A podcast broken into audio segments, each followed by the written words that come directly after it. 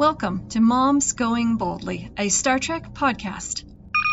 Priority 1 message from Starfleet coming in on secured channel.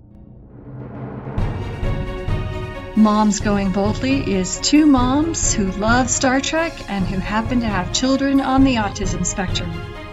Join me, Elizabeth, and my co host Vicki as each week we talk about Star Trek episodes, both new and old. Are you ready for the adventure? Come join us on Moms Going Boldly.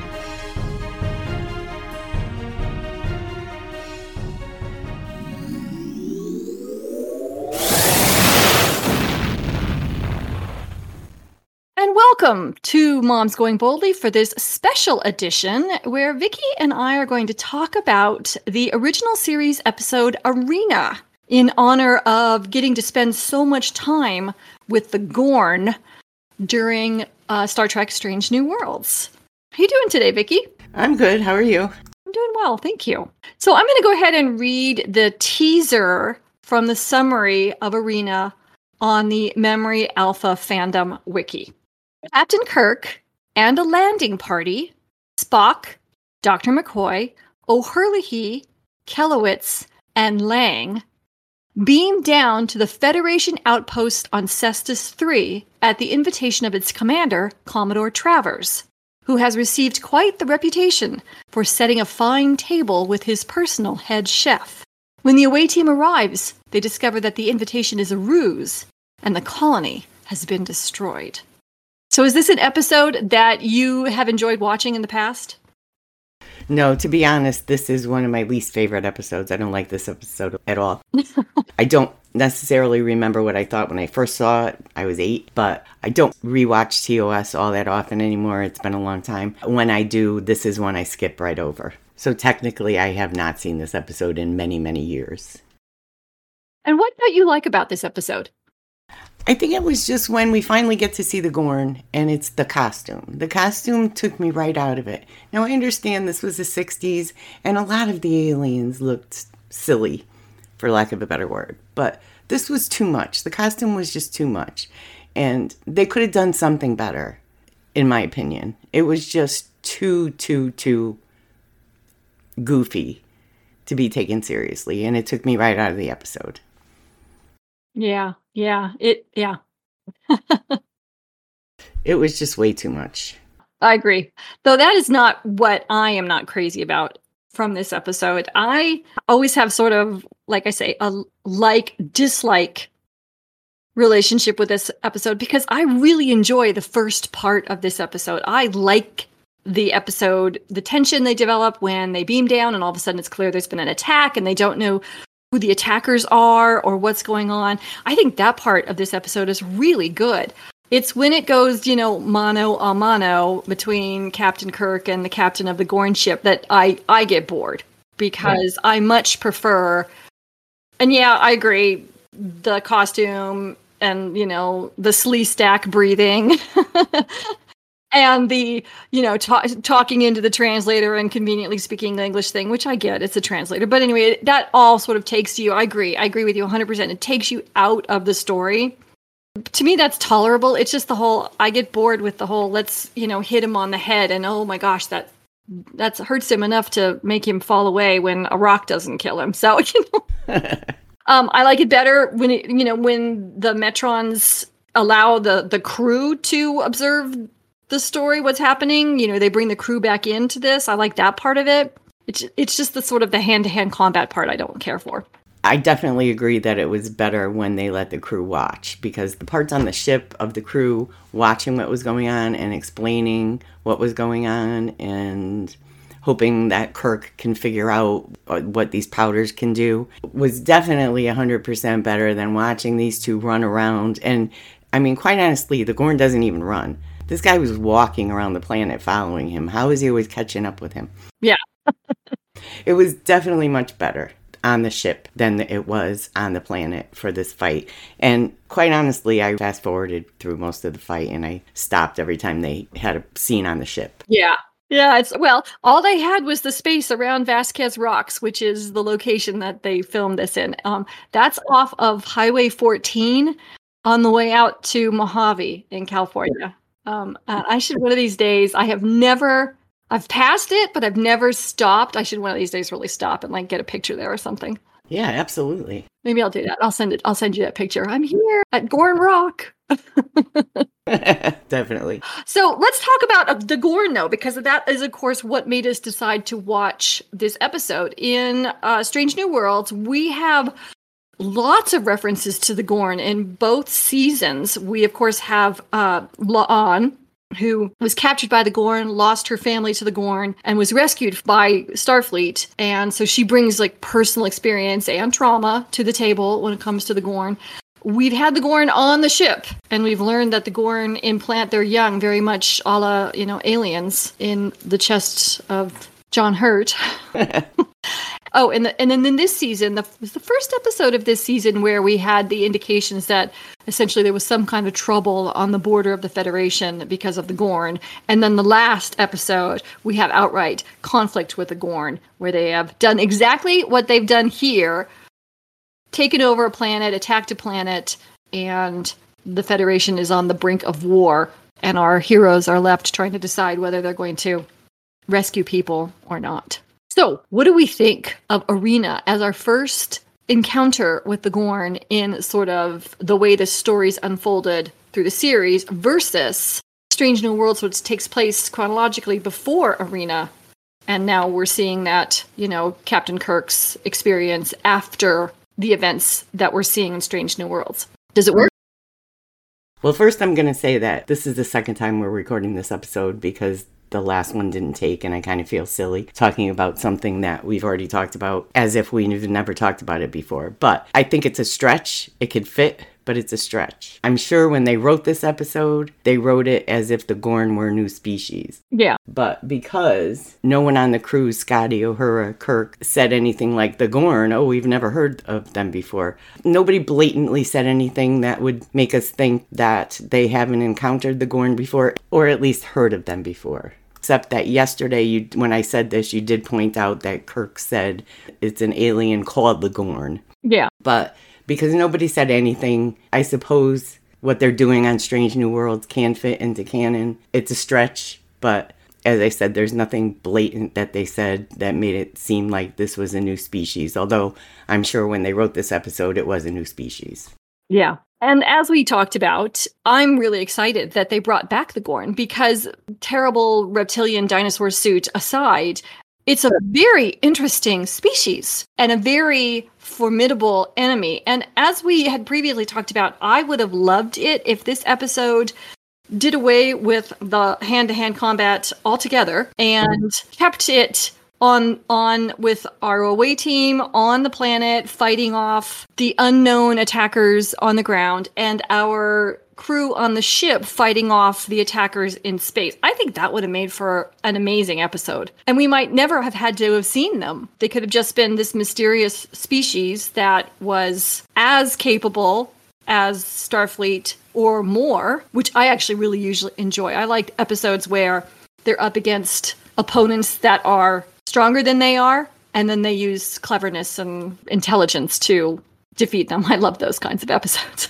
I agree. And because they were unseen for most of the episode, that's another reason why we could maybe believe that they just didn't know who they were chasing, not that they've never heard of who they were chasing. Yeah. But I totally agree. They could have remained unseen and mysterious throughout this whole episode, and it would have been good. And I was wondering, after our recording yesterday that didn't work, and you had mentioned Reader's Digest, and I'll let you talk about that, but I just wondered the Gorn is supposed to be more advanced than Starfleet in technology and weaponry. So who came up with making them giant lizards is what I want to know. I mean, I know you don't have an answer to that.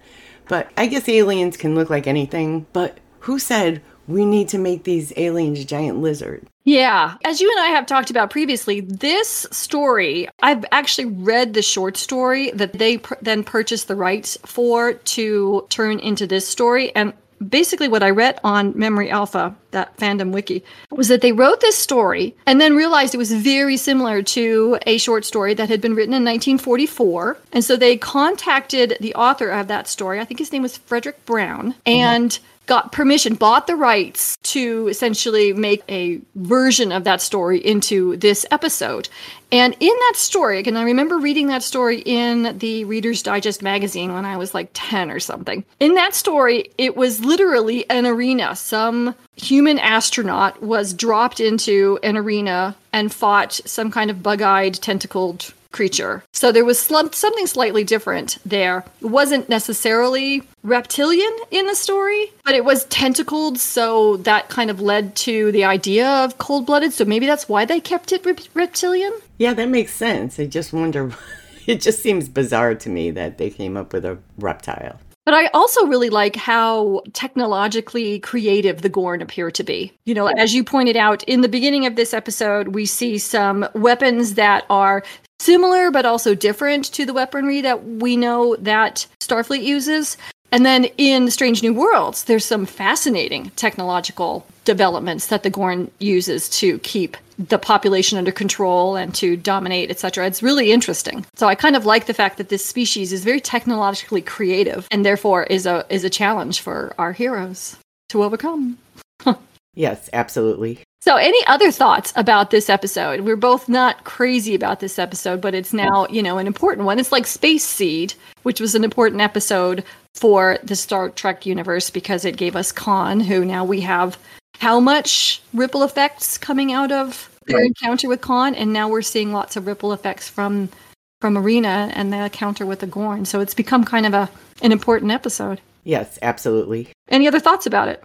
Well, yesterday we discussed that this episode reminded specifically me, but you came up with an episode, me of another episode, but it wouldn't come to me. And you came up with an episode. Or maybe it was a species you came up with to compare to the Metrons. Oh, Zunkotsi. Yeah. But you know what? I didn't look up. I'm going to go ahead and do that now. What was the name of the episode that had the energy people? I think it was Errand of Mercy? Yes, Errand of Mercy. So that was the one where, so similar to the Metrons, who essentially can create bodies out of their ability, you know, their eh, they appear to be energy, maybe not, maybe they're just moving in and out from a different dimension. And then Errand of Mercy had the had the species that was actually only er, energy that created bodies for the convenience of the humans and the Klingons who were visiting and then went back to their natural state as energy. So the Metrons kind of reminded me a little bit of that. The other thing that they reminded me is at the very beginning when they're talking, when we first meet the Metrons and they're talking to them via flashing lights on the view screen, that reminded me a little bit of the uh, Tholian web and the Tholians, just sort of that shifting color palette. Yeah. Yeah, kind of reminded me a little bit of that. The other thing I, I do remember saying yesterday when we had our technological difficulties and did not record um, is how I liked the mirroring of at the beginning, Kirk finds some weapons on Cestus 3 and loads it up and fires it at the high ground where the Gorn were hiding. And it's it's the exact same sort of mirror image to the weapon that he creates on the planet with the bamboo and and the gunpowder and stuff and loads it up and sets it on the ground and fires it. And so I kind of really enjoyed that sort of mirror image, which I hadn't really noticed before. Again, I prefer the stuff on Cestus 3 and then I ignore the stuff on during the, the Gorn battle. So um, this time paying closer attention, I was like, oh yeah, look what they do there. Isn't that that's cool? So I, I enjoyed that. So any other thoughts on Arena? When I was editing the last episode, and this has nothing to do with this episode, I was thinking, because that's when I think when I'm editing things, we had talked about how Ortegas never had a backstory and she was the only one so far without a backstory. And then it made me think when we when i was editing the part where we were talking about it that maybe and not and i'm saying it right now not that i want this to happen but maybe because she's now with the gorn that her, her backstory episode is going to be flashbacks of her backstory as she's maybe they're going to kill her off and that the episode is going to be about her trying to survive the gorn and not surviving the gorn and that that's when we're going to get her backstory don't say that i love ortegas I do too, and I don't want her to leave or for them to kill her off. But while I was editing and, and listening to us talking about it and how she hasn't had a backstory, and we're already two seasons in now, because now she's with the Gorn. So is her last episode going to be us seeing her backstory as she's being killed off? Not that I want this to happen. I'm going to say that again. I don't know. When does Sulu join the crew? We know Chekov doesn't join the crew until after Kirk becomes captain, because I think he was season two. But okay, so Sulu wasn't there in um, the cage. So he was there in arena, and I think he's there, uh, you know, from the very beginning. I think so. Maybe this is, you know, like been we are set getting ourselves set up for Scotty. Maybe we're getting set up for Sulu too, but I hope not because I really like Ortegas. Well, I hope that doesn't happen either. But as you know, and as our listeners probably know, I have a big imagination. So they're probably saying to themselves, there she goes again. Well, yeah, we both do. And we both also are sometimes, not always, but sometimes good at seeing the patterns of how the writing goes and how the stories go, like you and your incredibly well supported hypothesis of if it's a happy episode the next one's going to be dark i mean right now the, the the data supports that hypothesis very strongly so um yeah but i also like when i'm wrong and i like being surprised so Yeah, I wouldn't mind being wrong in this instance. yeah you know there's a lot of people who we don't you know see in the original series we don't see La'an we don't see ortegas we don't see i just blanked on her name the lanthanite played by carol kane Pelia? we don't see her. So there's a number of characters that we may or may not lose. Or hopefully that just get transferred to another ship or retire or something. Any other thoughts on Arena or Strange New Worlds or Discovery or anything else Star Trek related? No, I'm good. Well, uh, for our listeners, we don't know when we're going to be back doing another podcast unless we come up with some brilliant idea to watch an episode that links to either Discovery or Strange New Worlds. As of the recording of this, which is September 2023, both the writers and SAG AFTRA are still on strike. And so there is no uh, work being done on either of these television shows, and we don't know when they're going to get back to it. Uh, we expect probably to have new uh, episodes to watch 2024 sometime, but as of right now, we don't know when. So we ask you just to hang out with us, go into hold mo- holding mode. Please stand by while we wait for this to resolve itself and can get back to some good Star Trek television. In the last episode we did, we were wondering if Discovery had finished filming their last season. Yeah, do we know about that? Do we have any information about that? Well, I looked it up and they hadn't finished filming, so they had they stopped filming because of the strike. I had a feeling that was the case. And of course, Strange New Worlds, I'm not even sure they had finished writing, let alone filming. You're right. Well, we invite our listeners to join us next time when there is next time. And thank you for listening today, and we'll talk to you soon. Bye.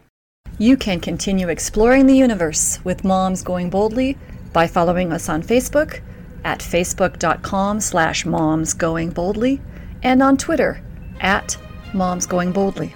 The music used on Moms Going Boldly is Without Limits by Ross Bugden Music. On Twitter at Ross Bugden, licensed under a Creative Commons Attribution License, creativecommons.org. You can listen to Moms Going Boldly on Podbean, Spotify, Google Podcasts, Stitcher, and Player FM. And we're now also available on Apple Podcasts.